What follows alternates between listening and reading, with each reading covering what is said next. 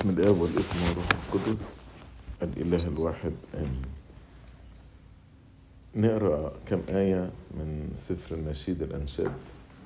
إصحاح ثلاثة من عدد واحد للعدد خمسة.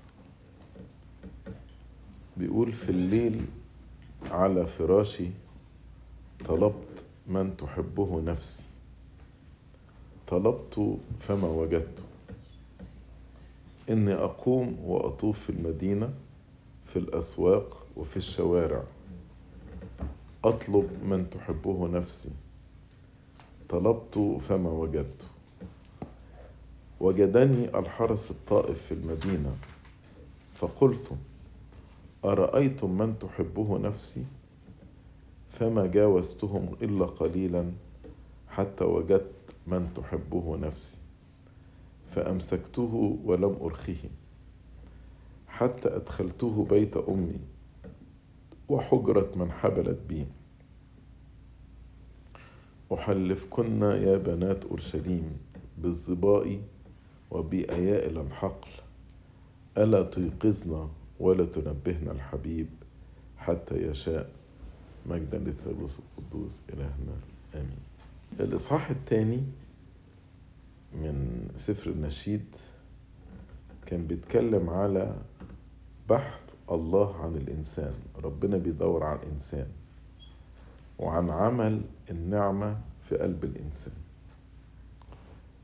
الإصحاح الثالث العروس هي اللي بتتحدث. ونلاقي إن الحديث بتاعها بيركز على وجه العملة الآخر. يعني إيه وجه العملة الآخر؟ يعني إصحاح اتنين ربنا هو اللي بيدور علينا. إصحاح بقى تلاتة النفس هي اللي بتدور على ربنا. وده من خلال الجهاد الروحي. يعني ربنا أعطانا نعمة بس النعمة دي لابد يكون في جهاد روحي. النعمة موجودة بس لو ما فيش جهاد روحي مش هلاقي ربنا. فالاتنين لازم يمشوا مع بعض. يبقى الجهاد الروحي هو جهاد تؤازره النعمة. جهاد تسنده النعمة. أو ممكن نقول إنها نعمة بتساعد جهاد المؤمن لتخلصه. يعني ممكن تتقال بالطريقتين. إن ده جهاد بتسنده النعمة أو نعمة بتساند جهاد الإنسان المؤمن لتخلصه. إصحاح ثلاثة بيتكلم على مرحلة جفاف روحي. وكان قبل كده طلبت من عريسها إن يخرج لها الثعالب الصغيرة المفسدة للكروم فواضح إن كانت دخلت ثعالب صغيرة في حياتها أفقدتها الحرارة الروحية. ولما النعمة سندتها وخرجت الثعالب الصغيرة دي انتهت وقالت حبيبي لي وأنا له الراعي بين السوسن الثعالب الصغيرة دي ممكن تكون انحراف الهدف ممكن تكون ضعف القانون الروحي. ده برضه من الثعالب الصغيرة اللي بتفسد الكروم. الاهتمام بأخطاء الآخرين ونسي وإن أنا أنسى ضعفاتي دي ثعالب صغيرة تفسد الكروم كل الحاجات دي ثعالب صغيرة. بعد ما الثعالب خرجها العريس وهي شعرت بحالة استقرار وفرح وقالت أنا لحبيبي وحبيبي لي الراعي بين السوسن دخلت في مرحلة تانية. اللي هي مرحلة الفتور الروحي. فالفتور الروحي هي مرحلة فيها القلب لا يشعر بوجود الله لا يشعر بالإحساس بربنا. زي ما هي عبرت وقالت بالليل على فراشي طلبت من تحبه نفسي طلبت فما وجدت. طبعا كل كلمة بيقولها الوحي المقدس يقصدها. فلما بيقول الليل الليل عكس النهار النهار يرمز إلى أعمال النور الجهاد والفضيلة والتوبة. الليل يرمز إلى الخطية والضعف. وعلى فراشي دي مرحلة كسل ونوم وتراخي مش مرحلة جهاد. يبقى في خطايا في كسل.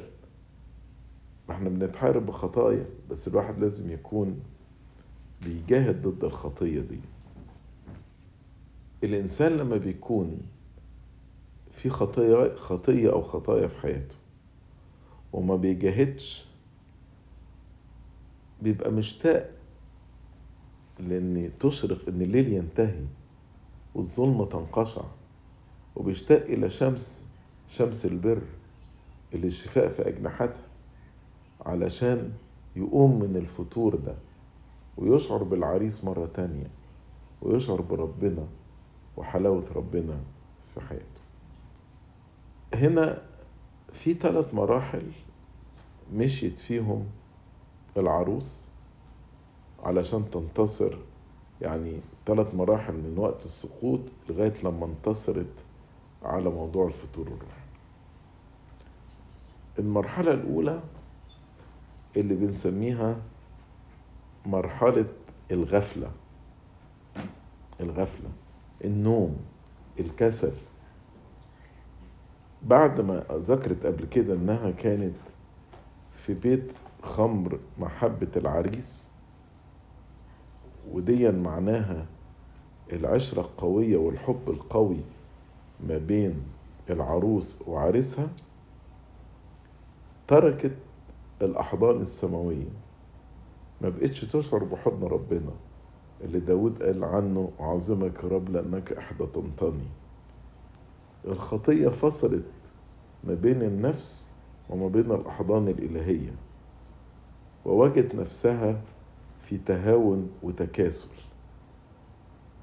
ضاع العريس من أمام عينيها. وخطورة النوم ده يقول ربنا يسوع المسيح في الأمثال في إنجيل متى إصحاح 13 يقول وفيما الناس نيام جاء عدو وزرع زوانا في وسط الحنطة ومضى. ربما لما نقرأ الآية دي نحس إن المشكلة في العدو اللي جه وزرع زوان.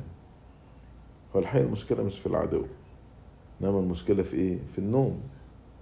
لأن لو صاحب الحقل كان صاحي ما كانش العدو هيجي ويزرع الزوان.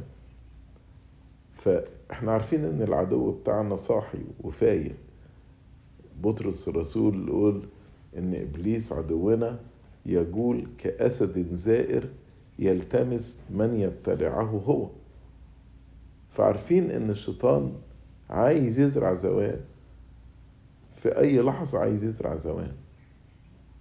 لكن أنا بقى لما بيكون عندي الغفلة عندي النوم عندي الكسل بس هيجي ويزرع الزوان ويمضي. ويكبر الزوان كده ويضيع ال ال يفصلني عن الأحضان الإلهية. ما أحسش بمحبة ربنا. قول هو فين؟ فين الحب اللي كان في قلبي ضد ربنا؟ مع ربنا. أنا مش شاعر بربنا في حياتي. قبل كده كنت بمسك الأجبية أصلي قانوني أبقى فرحانة بالمزامير وحاسة بتعزية ودموع بتنهمر. النهاردة بقى قانون تقيل مش قادر أصلي. قبل كده كنت أمسك وأقرأ وقصص قديسين تحرك مشاعر جوه قلبي وأبقى عايز أمشي في خطاهم. النهاردة بقت مجرد كلام على ورق. الكتاب المقدس كان بيبقى زي ما داود يقول زي الشهد والعسل النهاردة مجرد بعمله علشان أخلص القانون بتاعي إيه اللي حصل؟ إن في زوان اتزرع في الأرض إيه الزوان بقى؟ الزوان ده كذا حاجة أول زوان هو إن الشيطان يزرع الشعور بالذات والاعتماد على النفس اللي هي الإيجو والبرايد إن أنا عايز أفرض ذاتي عايز أفرض طريقتي. بدل ما بخضع وبدل ما ببذل ذاتي كان الأسبوع اللي فات المؤتمر بتاع الليترجي فكنت بديهم موضوع على ذبيحة التسبيح. فاتكلمت فيه إن التسبيح هو ذبيحة طب إيه الذبيحة اللي الواحد بيقدمها في التسبيح؟ هي ذبيحة إنه بيصلب ذاته. لأن أنا التسبيح معناه إن أنا بنسى نفسي وبسبح ربنا. فلو أنا كله بالتسبيحة بحقق نفسي ده ضد التسبيح.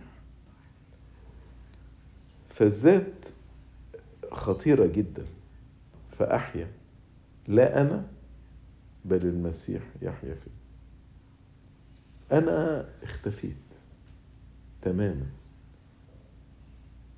زي ما سيدنا البابا شنودة قال في قصيدة خيب الخفاق ليس لي رأي ولا فكر ولا شهوة ما سوى أن أتبعك. ده أول زمان يخلي الإنسان في الغفلة ويقول فين حبيبي طلبته فما وجدته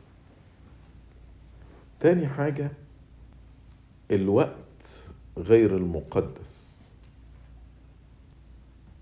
ده وقت الشيطان بيجي ويزرع فيه زوان ما هو لو الوقت مش مقدس هو إيه اللي, إيه اللي بيحمي الشيطان من إنه يقترب لفكر الإنسان؟ كلمة ربنا.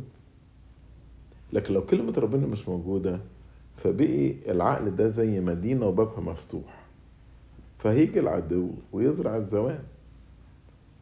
فمفروض يكون الوقت بتاعك كل وقت مقدس. حتى وانت بتشتغلوا لو حافظ المزامير صلي. لو مش حافظ المزامير قولي صلاة يسوع. لو عايزة تسمعي عايزة حط سماعات في ودانك واسمعي عايزة. عايزة تسمعي ترانيم اسمعي ترانيم. بس ما تسيبيش عقلك لأي فترة من الفترات مش مقدسة لأن الوقت غير المقدس الشيطان بيزرع فيه الزوان كلكم عارفين وقت دا داود النبي كان في حرب وهو منزلش الحرب. فضل قاعد. ما نزلش الحرب يعني ما كانش بيجاهد الجهاد الروحي. الشيطان راح زرع زوان وقعوا في خطيتين كبر الحاجة التالتة الصدقات غير المقدسة وغير البناء بحيث إن الواحد يتأثر بيها. ما كل ده زوان بيتزرع جوه العقل. كل ده زوان. وأوعى تقولي إن أنتوا بتسمعوا ما بتتأثروش. مش كده بولس الرسول قال لا تضلوا don't be deceived المعاشرات الردية تفسد الأخلاق الحسنة وقال كده لا تشتركوا في أعمال الظلمة غير المثمرة بل بالحري والبخوة Don't participate in the works of darkness, the unfruitful works of darkness. Rather rebuke. أو ممكن بيتفرج على فيديوهات يعني كوميدية سيكولار مش عارف إيه. كل ده زوان بيتزرع في في العقل. فيطفي دلء الغفلة إن النوم اللي تخلي الواحد يقول أنا طلبت حبيبي طلبته فما وجدته. حاجة تانية الكسل في القانون أو حضور الكنيسة. يعني واحد إيه يمشي بفكرة ال minor requirement فإهمال التواجد في الكنيسة ده بيطفي الروح جوه الإنسان. مفيش الواحد جهاد علشان يقضي وقت مع ربنا. أنا زي عايز أخلص من العبء ده. أو الاستسلام للكسل. بالرغم بولس الرسول في روميا يقول غير متكاسلين في الاجتهاد حارين في الروح عابدين الرب. رومية 12 11 غير متكاسلين في الاجتهاد حارين في الروح عابدين الرب. فالواحد المفروض ميبقاش مكسل. حتى لو أنا بتحارب بالكسل أضغط على نفسي. في فضيلة اسمها فضيلة التغصب coercion. coerce yourself. اغصبي على نفسك. تغصب. الواحد يغصب على نفسه. ملكوت السماوات يغصب والغاصبون يختطفون مش كده من الصلوات الجميلة أبونا يصلي في تحليل نص الليل يقول نجنا واحفظنا واسترنا وانهضنا من الملل والضجر والتواني والكسل. بعدين يقول لا تدع العدو الشيطان يضغينا بوسع الأمل بل نبه عقولنا وأيقظ قلوبنا من نوم الغفلة وتسويف العمر باطلا. كلمات قوية جدا جدا. الواحد لما يقف يصليها في صلاة نص الليل. السؤال الأولاني هنا عشان أتغلب على الفتور هل أنا بعيش في نهار كامل أم في ليل؟ وأقول مع العروس في الليل على فراشي طلبت من تحبه نفسي طلبت فما وجدته المرحلة الثانية مطلوب ثلاث مراحل. المرحلة الثانية استيقظت العروس وابتدت تدور على حبيبها بس ابتدت تدور عليه في أماكن غلط. قالت إني أقوم أقوم يعني تركة الكسل وأطوف في المدينة في الأسواق وفي الشوارع أطلب من تحبه نفسي. لكن كانت النتيجة إيه؟ طلبت فما وجدت. فهنا العروس بحثت عن العريس بتاعها في أماكن لا يمكن إنها تجد فيها. دورت عنه حسب الآية في المدينة في الأسواق في الشوارع. علشان كده تقول طلبت فما وجدت. فإحنا بندور على ربنا فين؟ ربنا عاتب الشعب أيام أرمية وقال شعبي عمل شرين. تركوني في أرمية 2 عدد 13 جيرمية 2 فيرس 13 قال شعبي عمل شرين. تركوني أنا ينبوع المياه المياه الحية. لينقروا لأن أنفسهم أبارا أبارا مشققة لا تضبط ماء. فكتير بندور على الآبار المشققة دي علشان ألاقي ماء وما بلاقيش. عايزة التعزية ألاقيها من صديقة ليا وعايزة التعزية دي من ناس بيشبعوا احتياجي للحب. طبعا ده عمره ما هيشبع الإنسان. زي ما بيقول لا يكتنون من الشوك تينا ولا يقطفون من العليق عنبا. لو رحت الشوك عمر ما هلاقي تين فيه. ولو رحت للعليق عمر ما هلاقي عنب فيه. لقى ستة أربعة وأربعين. في اعترافات قديس أغسطينوس. يقول كلام جميل قوي يقول لم أكتفي بصنع الشر في بلادي بل هاجرت إلى بلاد أوروبية لأمارس الفسق على أوسع نطاق. عشت في الخطية بالطول والعرض وكنت أبحث فيها عن السعادة واللذة فما وجدتها. إنها لذة وقتية. كنت أضحك ضحكات وقتية من فمي وليس من قلبي. وأخيرا تعرفت على مصدر السلام والسعادة. أرى الجزء بتاع رومان 13 from verse 11 to 13 الآية دي بتقول إيه؟ هذا وإنكم عارفون الوقت إنها الآن ساعة لنستيقظ من النوم.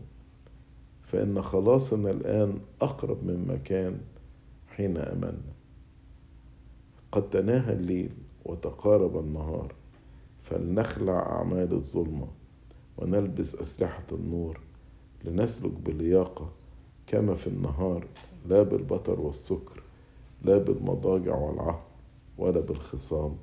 ولا الحسد San Augustine, after he read these verses from Romans 13, from verse 11 to 13, رجع لربنا ترك الخطية وقال كده قال كنت أبحث عنك في أشياء خارج عني فلم أجدك I was searching for you in things outside me I did not find you وأخيرا هنا وجدتك وفي قلبي أمسكتك. And finally I find you here. In my heart I held you. من الكتب الحلوة كتاب اعترافات القديس أغسطينوس. اللي ما قراهوش يا ريت تقروه. فأنت بتبحث على ربنا فين؟ تبحث على السلام والفرح والسعادة فين؟ تبحث عنها في أصدقاء في أكل في نوم في شغل. تبحث على ربنا فين ربنا جواك وربنا جوايا زي ما أغسطينوس قال.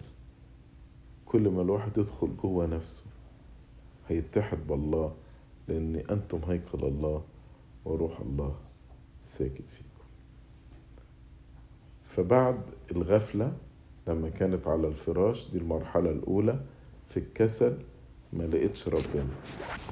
المرحلة التانية راح تدور على ربنا بس بتدور عليه في أماكن غلط. ما لقيتهوش. في الحرس في المدينة في الشوارع مع الأصدقاء مع الناس. بعيد عن الخلوة بعيد عن الكنيسة. تيجي بقى المرحلة الثالثة وربنا هنا برضو بيحب الإنسان.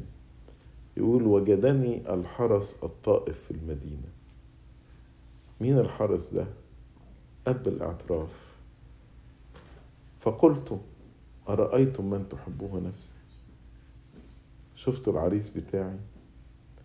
فما جاوزتهم إلا قليلا حتى وجدت من تحبه نفسي فأمسكته ولم أرخيه. مين الحرس الطائف ده؟ مين الجاردز دول اللي هي شافتهم في الشوارع؟ دولت زي ما قلت أب الاعتراف ذا spiritual جايد لكن خلي بالكوا قالت جملة مهمة قوي. قالت فما جاوزتهم إلا قليلا حتى وجدت من تحب نفسي. يعني يعني إيه ما جاوزتهم إلا قليلا؟ يعني أنا تعلقي ما وقفش بالمرشد الروح ولا أب الاعتراف لكن تجاوزت هم اللي شاوروا لي يعني أب الاعتراف أو المرشد الروح بيشاور لي على العريس. فأنا هلاقيه. في ناس بتيجي تتعلق بقى بالاعتراف تتعلق بالمرشد الروحي وبتقف هنا. وبتفتكر إن من من هنا يقدر يوصل لربنا. لا. الإنسان مفروض يتجاوز التعلق ده تعلق المرض يعني. فالمرشد الروحي عبارة زي يوحنا المعمدان قال أنا صوت صارخ في البرية أعدوا طريق الرب. صوت بيصرخ في برية قلبي بيقول لي تعمل إيه؟ بيوصلني للمسيح. والواحد مش مفروض يقف عند المرحلة دي إنما يتجاوزها علشان يتحد بربنا. خلي بالكوا إن في جملة اتكررت يمكن حوالي خمس مرات.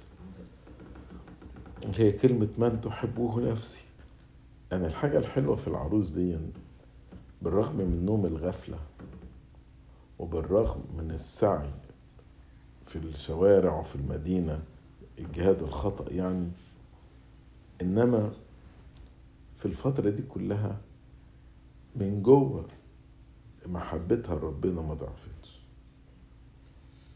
طالما محبة ربنا موجودة في الآخر هلاقي من تحبه نفسي. وأمسكه ولم أرخيه يعني مريم المجدلية افتكرت إن سيد المسيح مات وما قامش. وحتى لما ظهرها سيد المسيح في الأول ما عرفتهوش. وافتكرت إن هو البستان. ولكن في الآخر اكتشفت مين هو. وعينيها اتفتحت. وأكنها كانت في الأول بتقول طلبت من تحبوها نفسي. طلبته فما وجدته. لا لقيته في القبر. ولا لقيته في الجنينة. ولكن لما ربنا فتح عينيها لزقت فيه زي ما قالت كده؟ أمسكته ولم أرخيه المحبة دي هي اللي بتخلي الإنسان تخرجه من الفتور الروحي. المحبة دي اللي هي تخلي إن الجدية والنشاط تدب في حياة الإنسان بعد فترة الفتور الروحي. المحبة دي اللي بتحررني من قيود الخطية. المحبة دي اللي هتفك الأسر بتاعي في الخطية. لما القديس الأنبا أنطونيوس شعر بحلاوة ربنا زي التاجر اللي كان عنده لقالق كتيرة راح باعها كلها واشترى اللؤلؤة الواحدة كثيرة الثمن ومسك ربنا يقول أمسكته ولم أرخيه. أدركت العروس إن مفيش مكان تقدر تتمتع بيه مع عريسها غير لما تقول أدخلته إلى بيت أمي وحجرة من حبلت بي مين الأم؟ ومن الكنيسة والحجرة التي حبلت بي اللي هو حضن المعمودية. فأنا مش هتمتع بربنا. غير جوه الكنيسة مش هوصل للعشرة وأقول أمسكته ولم أرخيه إلا وأنا جوه الكنيسة. ده اللي خلى داود النبي زمان يقول فرحت بالقائلين لي إلى بيت الرب نزل وقفت أرجلنا في ديار أورشليم. ده اللي خلى حد زي أبونا يسطس الأنطوني كان يدخل الكنيسة ويخرجوه بالعافية منها. كانش يحب يخرج من الكنيسة. كان مرتبط بالكنيسة لأن هو ده المكان. هي دي حجرة أمي بيت أمي حجرة من حبرت بيه ففي الكنيسة النفس بتتجدد بفعل الأسرار. في الكنيسة الإنسان بيسبح ربنا وبيشبع. الكنيسة زي ما قال السيد المسيح هي المرعى اللي الواحد بيدخل ويخرج ويجد مرعى. الإنسان اللي هو فعلا عايز يتمتع بعشرة ربنا لابد يكون الكنيسة محبوبة في قلبه. يقول له مساكنك محبوبة يا رب إله القوات. تشتاق بل تذوب نفسي للدخول إلى ديار الرب. قلبي وجسمي ابتهج بالإله الحي. لأن يوما واحدا في ديارك خير من ألاف. اخترت أن أطرح على عتبة باب بيت الرب أفضل من أن أسكن في مظل الخطى. كلمات بتشعر بتشعر الإنسان شاعر بمحبة ربنا وشاعر إن الكنيسة هو ده المكان الوحيد اللي يقدر يتمتع بيه بالعشرة مع ربنا. كنيسة هو ده المكان اللي بيحصل اتحاد حقيقي في سر الإفخارستية لما الإنسان يأكل من جسد الرب ودمه. يعني أنا لما يكون في قداس شغال وأنا ما عنديش حاجة تمنعني من التناول أنا مش عارف إزاي يبقى السيد المسيح بجسده ودمه موجود على المسبح. إزاي يعني؟ إزاي في فرصة أتحد بالعريس وأقول أمسكته ولم أرخيه؟ وأنا مش حاضر القداس. يعني إزاي الواحد يسيب ربنا؟ ده إحنا مثلا لما نقول إيه سيدنا البابا جاي كلنا بنخرج ونقابله. ماليش عذر إن ما احضرش القداس. فكروا فيها اللي إحنا سايبينه في الكنيسة ده مش أبونا ولا سيدنا. إحنا سايبين ربنا بجسده ودمه على المذبح معاني الموضوع ده كله بنقولها في القطعة الأولى من قطع صلاة نص الليل. لا بنقول هوذا أنا عتيد أن أقف أمام الديان العادل مرعوب ومرتعب من أجل كثرة ذنوبي لأن العمر المنقضي في الملاهي يستوي بالدينونة لكن توبي يا نفسي ما دمت في الأرض ساكنا لأن التراب في القبر لا يسبح. ليس في الموتى من يذكر ولا في الجحيم من يشكر. بل انهضي من رقاد الكسل. انهضي من رقاد الكسل وتضرعي إلى المخلص بالتوبة قائلة اللهم ارحمني وخلصني. ربنا يعطينا إن إحنا ننتصر على فترة الفطور الروحي نخرج من نوم الغفلة نخرج من ليل الخطية وفراش الكسل ومن السعي الباطل في الشوارع وفي الأسواق وفي المدينة. إلى أن نجد من تحبه أنفسنا فنمسكه ولا نلقيه المجد الدائم إلى الأبد. آمين.